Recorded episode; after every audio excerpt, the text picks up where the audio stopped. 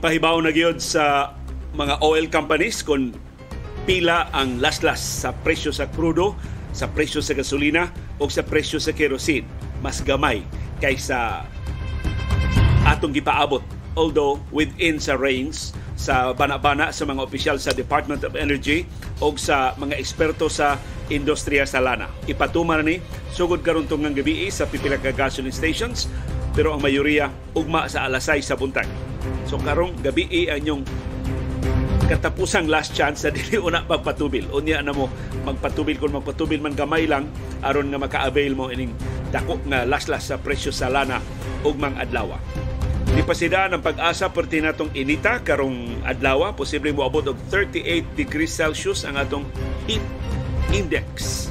Patigyong alim utang iunsa man ninyo pagnayanayan inyong kaugalingon gikan sa karabing kaigang.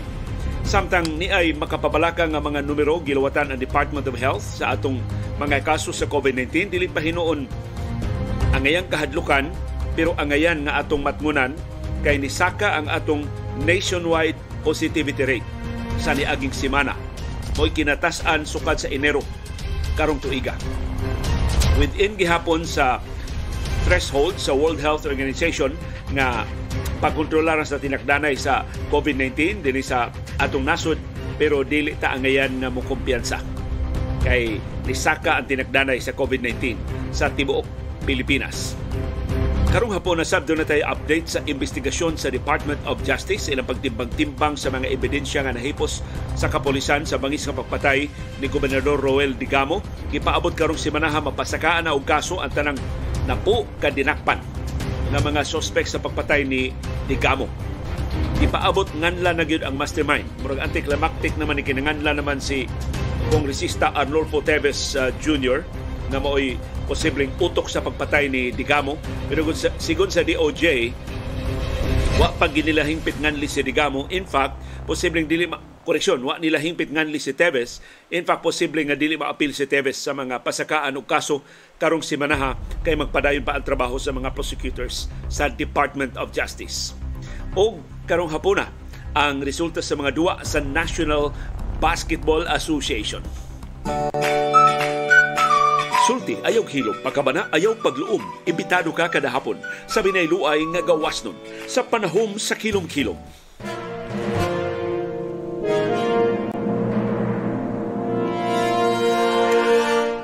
Live gikan diri sa Bukirang Barangay sa Kasili, sa Konsolasyon, maayong kilom-kilom, Sugbo, Kabisaya ug Mindanao o sa kanasuran sa tibuok kalibutan nga nakachamba og tan-aw sa atong broadcast karong hapuna. Kumusta man ang inyong kahimtang sa panahon? Ang syudad o ang probinsya sa Sugbo, sigon sa pag-asa, init o alimuot karong adlawa. Mausab ni sitwasyon sa kahimtang sa panahon sa Metro Manila, sa tibuok Kabisayan o sa tibuok Mindanao. Doon ay gamayng nipis nga panganod nga nitabon, pero wa gyud makaiban sa grabing kaigang o kaalimuot. In fact, sigon ni retired Pag-asa Vice Director Oscar Tabada, ang atong karaang pagtan-aw sa panganod nga murag makapandong nato gikan sa kainit, murag opposite ang epekto tungod sa global warming o sa climate change. Guba na kayo, dako kay buslot ang atong ozone layer. Matod ni Director Tabada, kanang baga nga panganod mao na usahay mosangga sa paghungaw sa kainit gikan diri sa ubos. So ang kainit gikan nato diri sa ubos mo banda rag balik kay di naman makalusot tungod sa kabaga sa panganod. Mo na makakita kag baga nga panganod kaguol, kay posible makadugang hinuon na sa kaalimuot dinhi sa ubos sa atong planeta. Nipasidaan gihapon ang Pag-asa nga dunay tay pagpatak-patak ang pag-uwan, pagpanugdog ug pagpangilat tungod sa localized thunderstorms. So posible gani nga dunay gihapon pagbaha ug sa pagdahili sa yuta atul sa severe thunderstorms. Na ang pasidaan sa Pag-asa magtan ang heat index karong adlaw, posibleng niabot og thirty-eight degrees Celsius. Perting inita na ana. Ang heat index gikan thirty-eight forty-five degrees Celsius gikategorize na sa Pag-asa sa extreme caution o danger category. So di na ka kumpiyansaan, di ka angayan magpa direkta og tandang sa adlaw kay kuyaw na ang prolonged exposure sa grabing kainit sa adlaw. Mahimong moresulta sa dehydration, heat exhaustion, heat cramps, bikog o heat stroke. Ang heat exhaustion, heat cramps o heat stroke posibleng mo resulta sa kamatayon. Mauna nga, ang tip sa pag-asa, kung di ka kinahanglan nga mugawas, ayaw gawas sa imubay. O kung naaman ka sa gawas, kung mahimo, ayaw direkta patandang sa adlaw. Nakaskulon, for example, ayaw lakaw sa daan. Kaya direkta man ka mainitan, dito ka sud sa sidewalk, aron matabunan ka sa landong sa mga buildings. Pero kung wag yun kinahanglan na ang pagkiat-kiat diya sa gawas, ayaw lang una o gawas. Karon ng taod-taod gawas nga wa na ang siga kay adlaw. Unya, ang inyong sinina, nipis o light colored. Ang nipis nga sinina, makaginhawa ang imong panit. Muhubas dayon ang imong singot kung maglahos-lahos ra ang hangin. Unya, usahay, nindot kayong huro sa hangin, pero di na sama kabugnaw. Ang huro sa hangin, usahay, init sab, pero nevertheless, huro sa hangin, makaalibyo nagjutay sa atong pagdusingot sa grabing kainit o sa kaalimuot. Sige mog inom og tubig. So pagdagyod mog binutilya nga tubig sa inyong pagpanlakaw, ayaw gyud pakawa sa bottled water. Unya, diot-diot ang pag-inom. Ayaw iyarok kay kun sigihan mo yarok kay inom masig ka pangita o pansayan. Mo na akong na na, na diskubrihan kun hinahinayon nimog inom ang tubig, dili ka magsigi o pangita o pansayan. Okay ra. Ma maanam-anam ra og absorb sa imong lawas. So tagsa ka ladok, duha ka ladok, labing daghan. Unya, sunod dasad. Pero sige-sige ha. Ayaw kalimti sa pag-inom tubig para pag-prevent sa dehydration. Unya, grabe na yung inita, pangita ginong landong. So, ganina din ay delivery nga ni Iris na iyang gi-order. Naluoy kay ko sa rider kay kining among nataran, wa man gipunuan sa kahoy. Unya, tandang gid kay ba kay alauna, alas dos tus kadlawon siya nag-deliver.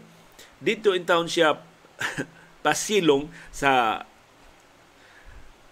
bay sa among atbang kay ma, na makapasilong man siya jutay sa kainit. Unya, diha lang siya ni dool na mo nga nangabli nami sa pultahan.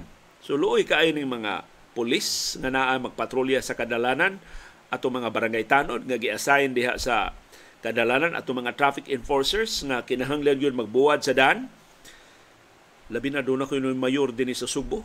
Na doon na ganit ko no siya lakaw, ganahan siya, maglinya ang mga police o ang mga traffic enforcers o ang mga barangay tanod sa iyang ruta. Pastilan, unsa kay sakit aning mayura. Nga no nga, palinyahon man ang mga police, asa siya padung. Pero mura ba ang iyang, pero nagsugod ni sa wapapatya si Gobernador Roel Degamo. So, murag vanity ni. Makatabang tiyalin na sa iyang seguridad, pero sus magbagulbol ang mga police. I-pull out sila sa ilang assignment kay ang mayor mo adto aning lugar, kila maglinya sila sa dan. Kay ganahan mayor na ay maglinyas dan samtang mopadung siya sa mga destinasyon. Unsa ni sakitas mayor. Pero luoy kaayo ang mga naa sa dan, vanity man o necessity gid na ang ilang assignments diha sa dan. Hinaot nga do na moy mga kao, sus gamit kay ning sarok diri sa konsulasyon kana bitong, pero ang sarok ug bugat man kana bitong kao nga lapad kaayo og pandong. Gamit kaayo, matabunan, tibok nimong abaga, ang dakubahin sa imong lawas. Diferensya gyud kay kunwa, kay kao, sus, ang tanang kainit, matingob sa imong uh. Pertig yung labaras uh, kung dili ka magbantay. Noon ang i-share palihog diha sa atong comment box ang inyong mitigating measures sa kainit. Giunsa man ninyo, paglikay ang grabing kainit, unsa man inyo diha paborito mga gipang-inom nga nagkapa bugnaw sa inyong gibati, unsa may inyong gisulob, unsa may inyong iunsa niyo pagplano ang inyong mga lakaw aron makalikay mo sa labing init nga bahin sa adlaw. Kay ting init na gyud, ting uga na gyud, posible magsugod na gani ang El Nino by July next year o makapasamot pa gina sa atong kainit o kaalimuot, kakuwang sa uwan, kauga sa kinatibukan sa atong palibot.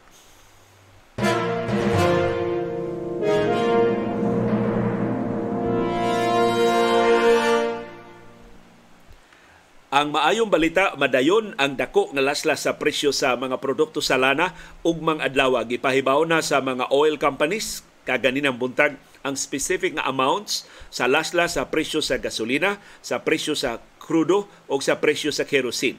Ug mao ni ang final figure sa rollback nga ipatuman ug mga adlaw. Ang krudo laslasan og one point thirty kada litro. Ang gasolina laslasan og eighty-five centavos ang kada litro. ang kerosene. May kinara kag laslas one ninety ang kada litro. Ang effectivity ini maguna ang mga gasoline station sa Caltex o sa Clean Fuel alas twelve oh one karong kadlawon ang ilang laslas sa ilang presyo. Pero kasagaran sa mga gasoline stations unya ugma sa alas sais sa buntag ang paglaslas sa presyo. So, kung doon na pa mo'y lakaw karong gabi, eh, unya gamay na lang kaigsood ang inyong tangke, ayaw sa irisgo, mahutdan hintaon mo og krudo or gasolina diha sa dan, patubil lang mo gamay. Kasagaran patubil karon, sus patubil ko nung kag five hundred, mura na magkilaon. So minimum patubil one thousand. Aron nga, dili ka mamiligro labi na og layo-layo ang imong dagan, ugma na pa full tank. So kan imong budget diha sa full tank, ireserba na para ugma. Pero wa na kay lakaw, hipos na kasbay, hipos lang sa. Unya ugma na patubil. Inig, barato na sa presyo sa mga produkto sa lana. Ni barato ang presyo sa lana sa merkado sa kalibutan o natakdan ta din sa Pilipinas o gagawang kanasuran sa kalibutan tungod sa krisis sa bangko. Pero ang presyo sa lana sa unang mga oras sa trading, karong unang adlaw sa simana, karong Lunes, ni saka. Kaya ni ease na, ni kalma nagyutay ang kabalaka na matakdan ang ubang kanasuran at mga bank closures o krisis sa bangko sa Estados Unidos o sa Switzerland o sa ubang mga nasod sa Europa. So magpadayon na sa ta, magsige na sa ta og monitor kada adlaw sa dagan sa presyo sa lana. Napasiuna pa hinuning oras, wa pa ta kahibaon sa dagan sa kinatibuk-an sa trading karong adlaw Lunes. Inyo na mabatian ugma sa atong baruganan.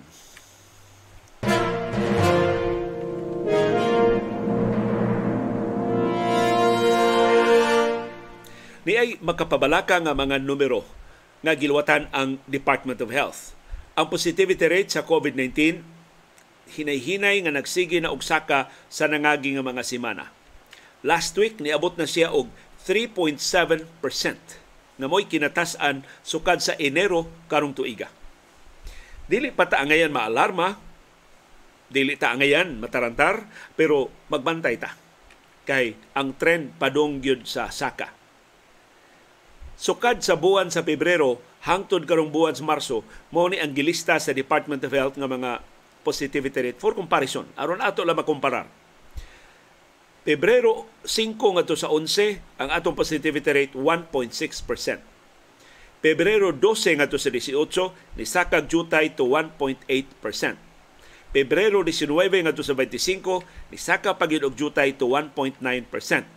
Pebrero twenty-six ngadto sa Marso four ni saka ngadto sa two point three percento.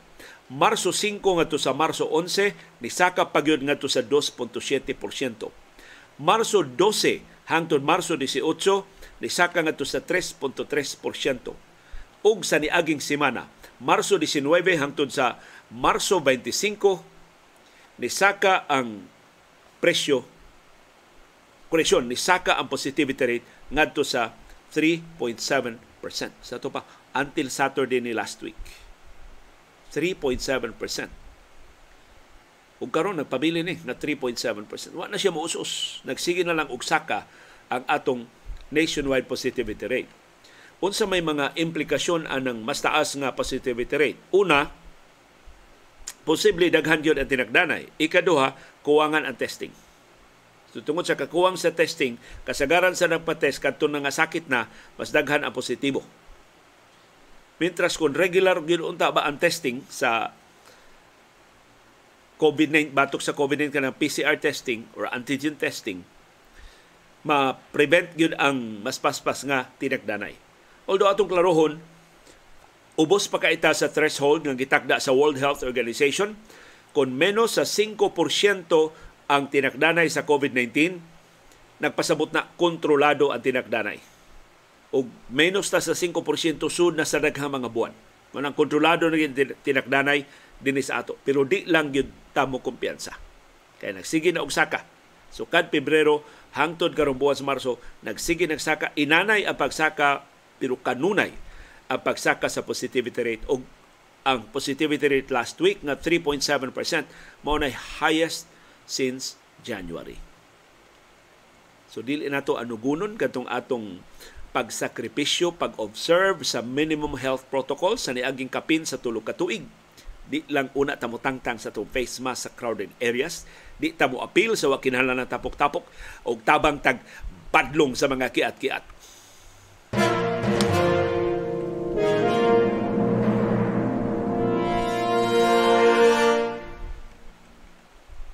Og gipahibaw sa Commission on Elections ang inusab nga kalendaryo sa barangay og sangguniang kabataan elections. Daghang kong nadunggan wa na di na ikita kay parte ng bisiha sa pagpangampanya sa mga barangay. Karon kuno ang handshaking kay kanito kining handshaking gidili man nitungod sa COVID nineteen. Unya ang handshaking sa una magsugod og alas sais, alas sais y media, alas siete, mahuman mga alas nuebe, alas diyes. Pero tungod sa grabe nung kainit, Man, manuktok na ang mga politiko, mananghin ng daas kabalayan, pwede ba mag-handshaking at five thirty? Kay hayag naman, hindi ka alas singko y media, kay maabdan sila alas siyete handshaking, perte na kunong inita. Nadili ka butaran sa mga butante, kay magpingit naman imong dagway sa grabing kainit. Muna nga, ari sila mag-handshaking five thirty sa, sa yung buntag para na ni sa eleksyon sa barangay o sa nguniang kabataan. Matod sa COMELEC, mauna ni ang updated calendar of activities sa twenty twenty-three barangay ug sanggunian kabataan elections nga gitakda karong Oktubre treinta karong tuiga. Ang election period na mausad ang gitason sa pagpahamtang sa gun ban magsugod Agosto veintiocho hangtod Nobyembre veintinueve. So Septembre, Oktubre, Nobyembre, tulo ka buwan ang election period ug ang gun ban. Ito pati kakadas imong armas gawas sa imong panimay. Bisag doon na kay permit to carry, gawas lang kung pulis, sundaw ka o law enforcement, sakop ka sa law enforcement agencies. Ang filing sa mga certificates of candidacy sa managan sa barangay o sangguniang kabataan, ablihan sa Agosto veintiocho hangtod sa Setyembre dos, karong tuiga. Pero, inikahuman imong file sa imong sertifiko di kandidatura, di pa kang kapangampanya. Sugod Setyembre tres, hangtod Oktubre dieciocho, wa unay kampanya. Ang campaign period magsugod sa Oktubre diecinuebe hangtod sa Oktubre veintiocho. Ang pangampanya idili na sab gikas Oktubre veintinuebe hangtod sa Oktubre treinta sa bispiras o sa adlaw sa eleksyon. Gidili sab ang pagpamaligya sa boto, ang pagpamalit og boto, pagpamaligya o pag-inom og mga bino. Sa election day, sa Oktubre treinta, magsugod ang botasyon alas siyete sa buntag. Mahuman alas tres sa hapon. Sa di mo mukumpiyansa, dili ni hangtod gabi. Katong atong niaging eleksyon presidensyal, six a m to seven p m Kaya pertindaghan naman atong botante. Tibok nasun man, karon dili ni kaidaghan ang mga botante. So seven a m to three p m Dayon, inig, sira sa mga presinto alas tres sa hapon, magsugod dayon ang iskotinyo. Manumano ni ang iskutinyo. So dugay ni mahuman, posible maabtan ni og alas diyes gabi, tungang gabi, kadlawong dako una maproklamar ang mananaog nga mga kandidato. Sigon sa COMELEC, ang katapusang adlaw sa pagfile sa Statement of Contributions and Expenditures inikahuman na sa eleksyon unya sa Nobyembre veintinuebe. Ay kalimto ng ay kalimti pagsumiter ang inyong sosi kay ang failure pagsumiter sa sosi ground sa disqualification, sa perpetual disqualification from holding public office. Di na kang kadagan, di na gani kang matud, matudlo o bisan unsang pwesto sa gobyerno. Busa palihog sa mga managan sa barangay o sa nguniang kabataan, kugi na mo o pangampanya. Gidili pang pangampanya ay lang kay mo diha o pahalata. Pero wa mo ginapis na priso o premature campaigning kay gitungutan man na sa Korte Suprema, kabahin man kuno na sa freedom of expression. Pero ngad ang mas importante mensahe nato ngadto sa mga botante, palihog himbisi ng daan. Bisag wa pa silang ka-file sila mga sertifiko di kandidatura, nagpaila-ila naman na ninyo kinsay managan sa unsang mga posisyon, himbisi ng daan, i-research na ng daan, di ba na mga palahubog, di ba na mga sugarol, di ba na mangulatag mga asawa, di ba na mangulatag mga bata. Dili ba na badlungon des katiling bantialihin o mahatagan ninyo dihag pwesto ang labing undesirable na mga politiko sa inyong mga barangay. Mabatanon man, mahamtong naman nga managan sa barangay o sa sangguniang kabataan elections, palihog ayaw na lang mag-appeal ang mga binuang. Kanang itong pabaha og kwarta kay sus. Kawagi kapuslanan sa eleksyon kung paliton ang mga botante. Doon ako'y higala nga ang iyang migo nga kongresista dito sa Mindanao ni dagan for election. Sus, kontrahan man kuno siya og adunahan kayong kontraktor. Ya kini mao ang kontraktor mo ni makasipong sa dagko kay mga proyekto sa Department of Public Works and Highways kay gidungog ning ngilngig kay koneksyon diha sa D P W H plus karaan ni politiko diha Mindanao. Sus, hibaw kay pili gigastos ni aging eleksyon katong twenty twenty-two presidential elections ang iyang gigasto four hundred million pesos. Sa tibok probinsya na kay murag nidagan man ni tele siya gobernador. Ya naa sa Chela, insakop sa pamilya ni dagan pagkakongresista, tibuok probinsya gibudgetan niya og four hundred million pesos. So, kung saan yung pagsakbang kanang kwartaha? Kung mo na iniglingkod, sugod dahil pamawi. Sa ilang dako kayong gasto sa eleksyon, musugot ba ta? Napaliton lang gihapon og kwarta ang ato mga boto sumabot nga barangay og sangguni ang kabataan elections.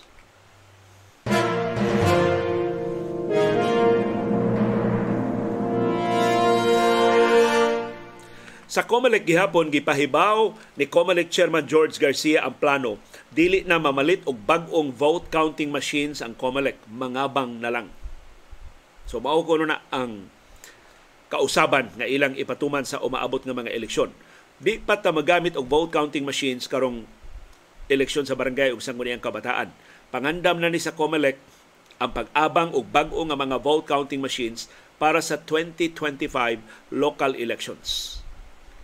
Kay automated man ang eleksyon sa twenty twenty-five. Ang bag-o nga mga vote counting machines mas moderno sab kaysa karaan nato nga mga vote counting machines nga atong gigamit sa naging pila na ka-eleksyon. Matod ni COMELEC Chairman Garcia, mangabang na lang sila og mga V C Ms nga dunay bag-o nga mga features nga maka-confirm kung ang boto sa nga na himo giihap bagyod sa makina. So, ang kini kuno features can confirm if the votes cast were really counted by the machine. Og sugda ni gamit karong twenty twenty-five.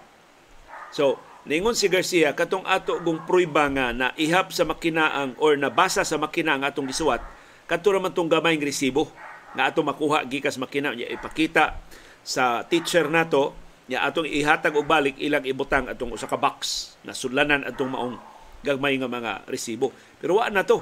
Wa man kay ngan atong maong resibo. Di naman to matrace ang resibo kung mao bagyo giihap sa makina. So niingon si Garcia para sa liderato sa COMELEC karon dili na paigo ang resibo. Ang resibo igo lang mo pakita kinsay gibutaran sa botante. Pero naihap bagyo sa makina ang imong boto. Mauning gamiton kono ang V V P A T o Verifiable Paper Audit Trail. Mato ni Garcia, ang COMELEC mo release sa terms of reference ni ining bag-o nga mga vote counting machines nga gamiton sa eleksyon sa twenty twenty-two. Sa mosunod nga duha ka semana duna nay detalye na luwatan ang COMELEC ug mangayo na og inputs gikan sa mga election watchdogs gikan sa mga stakeholders sa umaabot nga eleksyon. So, di na mamalit o mga vote counting machines ang COMELEC. Kining karaan nga mga makina di na ni gamiton. Kaya wa naman ni aning bagong feature na ilang i-insister sa Commission on Elections. Ang ninety-eight thousand ka mga vote counting machines dili na magamit. Pero karaan naman kung na. Kanus, kanusa pa man ang first elections nga gigamitan ana. Sumunod daghan na kayo ng malfunction ng mga makina. Bag-o na, pulos na bag-o ang mga vote counting machine sa twenty twenty-five o pulos na inabangan sa COMELEC. Di na mamalit ang COMELEC o iyang kaugalingon ng mga computers. Actually, ang vote counting machines, murarago na o personal computer, nagibutangan na o scanner, na inig-feed nimo sa imong balota, iyang basahon ang imong balota. Although nasa na feature nga makabasa sab siya, makakount sab siya sa mga boto. O karon punan pag yun. Pagsiguro nga ang imong boto na ihap yun sa makina. Matod sa COMELEC, kung mahinayon kining ilang plano, ang sunod nga barangay ug sangguniang kabataan election sa twenty twenty-six automated na sab. Karon do na lay pipila ka pilot areas dito sa Metro Manila na i-automate ang eleksyon sa barangay ug sangguniang kabataan. But generally appeal dinis ato sa Sugbo, manumano pa ang pagbotar, manumano pa ang pag-iskutinyo sa mga boto.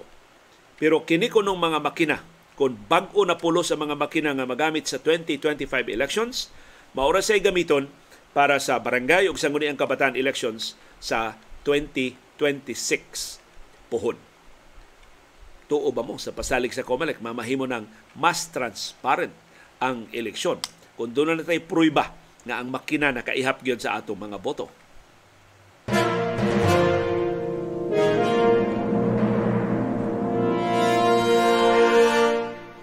Makapakugang ning bag-ong gibutyag sa Department of Justice nga di lang day kausa, di lang kaduha, katulog ito suwayig patay si Gobernador Roel Degamo sa Negros Oriental. O sa ikatulo na patay gyud siya. Ang unang duha napakyas. Ug matod ni Justice Secretary Buying Remulla, usa sa mga suspitsado nga ni surrender ngadto sa militar o karong gusto ng magpaubos sa iyang kaugalingon sa Witness Protection Program, na appeal adtong unang duha ka mga plano pagpatay unta ni Degamo. Sungilngig ni maong suspect. Iyang madetalye ang daghan ang tulo ka mga pagsuway sa pagpatay ni Degamo. Pakyas ang unang duha, nagmalampuson sila sa ikatuto. Napatay na gyud nila si Degamo. Ang original jure ko ng plano pagpatay ni Degamo adto pang Disyembre twenty twenty-two. So di na to siya kaabtag bag-ong tuig sa twenty twenty-three. Matod ni Remulla, wa mapatay si Degamo adtong Disyembre tungod sa mga hinungdan nga wa nila makontrolar. Motong sa ikatulo na nila napatay si Degamo. So kini makapalig-o ni sa kaso sa kapulisan batok sa mga sinumbong nga grand plan gyud. Giplan sa gyud pag-ayo ang pagpatay ni Gobernador Roel Degamo. Ang una nung assassination attempt, mugamit unta silang r- rocket-propelled grenade, R P G. Ngingiga, ha? Ang ikaduhang plano, gamit unta sila og sniper. Na katong unang plano paggamit og R P G, wa kuno madayon. Kay na problema kuno ang mga suspect sa distansya ni Degamo. Amot ng R P G, pila bay distansya ana aron makaigo pa siya si ang target. Plus, mura ko nung mubacklash, ma, daghan kaing kiyaw-kiyaw kung dunay mga sibilyan na maangin sa pagpatay. Kaya ang granada, taka na ba ng ulbo? Di man na ni mo masugo nga adto ra padong sa punteriya. Ang ikaduha nga pagsuway, adto ning Disyembre, napakyas ang R P G. Ang ikaduhang pagsuway, sniper. Diha na gilunta kuno to higayon nga map- tirahan si Degamo sa sniper. Pero wa sad madayon kay wa sila clear view. Murag I don't know ang ang replay ba ang armas ba mo hinungdan o wa say okasyon nga si Degamo mahawan aron nga ila mapunggit o mapatay. Ingon si Justice Secretary Remulla, doon na naiigo nga mga ebidensya nga magtumbok ni Kongresista Arnolfo Teves na apil siya sa pagpatay ni Degamo. Mauni nga niangko na si Remulla, si Teves ang usa sa ilang gitumbok nga mastermind sa pagpatay ni Degamo. Ang ilang pangagpas di lang si Teves, doon na laing duha o tulo pa ka mga masterminds sa pagpatay. Matod ni Remulla, ang mga eksplosibo na nakuha sa mga ronda sa Criminal Investigation and Detection Group na naglakip sa Improvised Explosive Devices o I E Ds ni takdo sa testimonya sa mga suspect sa Degamo killing. So sa wapa di ay kuno ni, posible gani tingali ang mga ni surrender, mauro siya nagiya sa kapulisan ining pagpangronda ni takdo. Nakitaan gyud ang mga R P G o ang I E Ds diha sa compound sa mga Degamo. Matod ni Remulla, ila pa karong susihon ang safe house nagipuy-an sa mga suspect. Ang iyang pagduda gipanag-iyasab o gikontrolar sa pamilyang Teves. Mato ni Remulla, posible i-appeal nila sa kasong pagpatay ni Degamo ang igsuon ni Kongresista Arnolfo Teves na si kanhi Negros Oriental Governor Pride Henry Teves. Ang mga kaso batok ining napo ka mga suspect na either nadakpan or ni-surrender ipasaka na karong Biyernes, karong simanaha. Pero matod ni Remulla di pa ma-appeal si Teves. Unya na ni isunod ang pagpasaka mga kaso batok nilang Teves kung mahipos na gyud, masumpay na gyud ang tanan nga mga ebidensya. In other words, mapalig-o na gyud ang mga kaso o mapaba- makabarug na diya sa korte.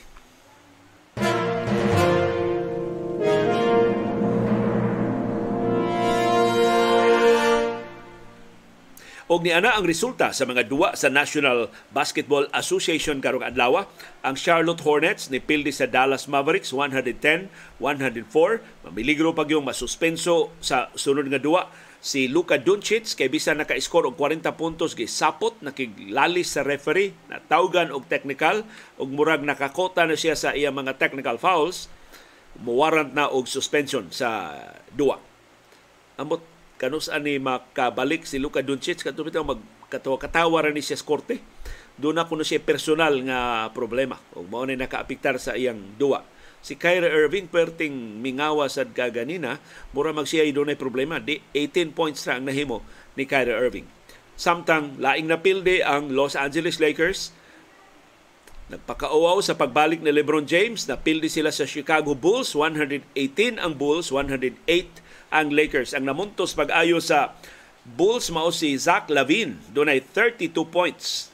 Si LeBron James gikan sa bench pero siya gihapon may top scorer. Superting bugnawa sa opensa sa Lakers. Si LeBron James ang top scorer, dunay nineteen points. Si Anthony Davis mas bugnaw pa ni LeBron, dunay fifteen points para sa Lakers.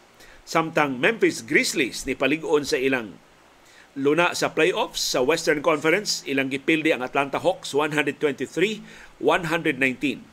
Ang Boston Celtics nilubong sa San Antonio Spurs one thirty-seven ninety-three. Si Jaylen Brown mo'y top scorer para sa Celtics with forty-one points. Ang ilang bench player nga si Malcolm Brogdon nitampo og twenty points. Wa kadua si Jason Tatum tungod sa iyang left hip contusion.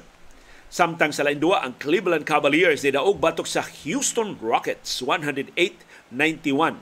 Og ang Cavs nakaangko na og luna sa playoffs sa Eastern Conference sa labing unang higayon sukad sila natagak sa twenty eighteen N B A Finals. Si Donovan Mitchell, ang bagong addition sa Cavs, mao'y nangu sa ilang kadaugan kaganina with twenty-two points. Kaanugon sa Filipino-American sa Houston Rockets, siya mo'y labing daghag labing dako og score sa tanang magduduwa sa korte. Si Jalen Green dunay thirty points pero napildi na sab ang Rockets. Samtang Orlando Magic nidaog batok sa Brooklyn Nets one nineteen one oh six. Ang Toronto Raptors nidaog batok sa Washington Wizards one fourteen one oh four. Ang Oklahoma City Thunder nidaog batok sa Portland Trail Blazers one eighteen one twelve. Ang Minnesota Timberwolves ni pildi sa defending champions sa N B A ang Golden State Warriors ninety-nine ninety-six. Sus, ang nahimong hero sa kadaugan sa Timberwolves mao ang bag-o lang nibalik nga si Karl-Anthony Towns, si Cat. Naka ilog silang bola, gipasa nga to ni Cat, napasud niya ang iyang three-pointer. Ug mao ni responsable sa final score ninety-nine ang Wolves, ninety-six ang Warriors. Si Naz Reid ang top scorer para sa Wolves, dunay twenty-three points. Si Karl Anthony Towns dunay fourteen points. Nabalik na sab si Anthony Edwards gikan siyang injury, naka-score og thirteen points. Ang top scorer sa napildi nga Warriors mao si Jordan Poole with twenty-seven points. Gamay kay produksyon si Stephen Curry, dunay twenty points. Daghang salamat sa inyong padayon nga interes. Nagkasalamat sa inyong paningkamot pagsabot sa mga kahulugan sa labing mahinungdanon ng mga panghitabo sa atong palibot. Labaw sa tanan, nagkasalamat yung paghahin o panahon, paggasto og kwarta, pagpalit og internet data, paghupot og anli agwanta. Aron lang makatultol ining atong bag-ong plataporma o aron makalili ni ining kabos o dili takos. Napanahom sa kilom-kilom.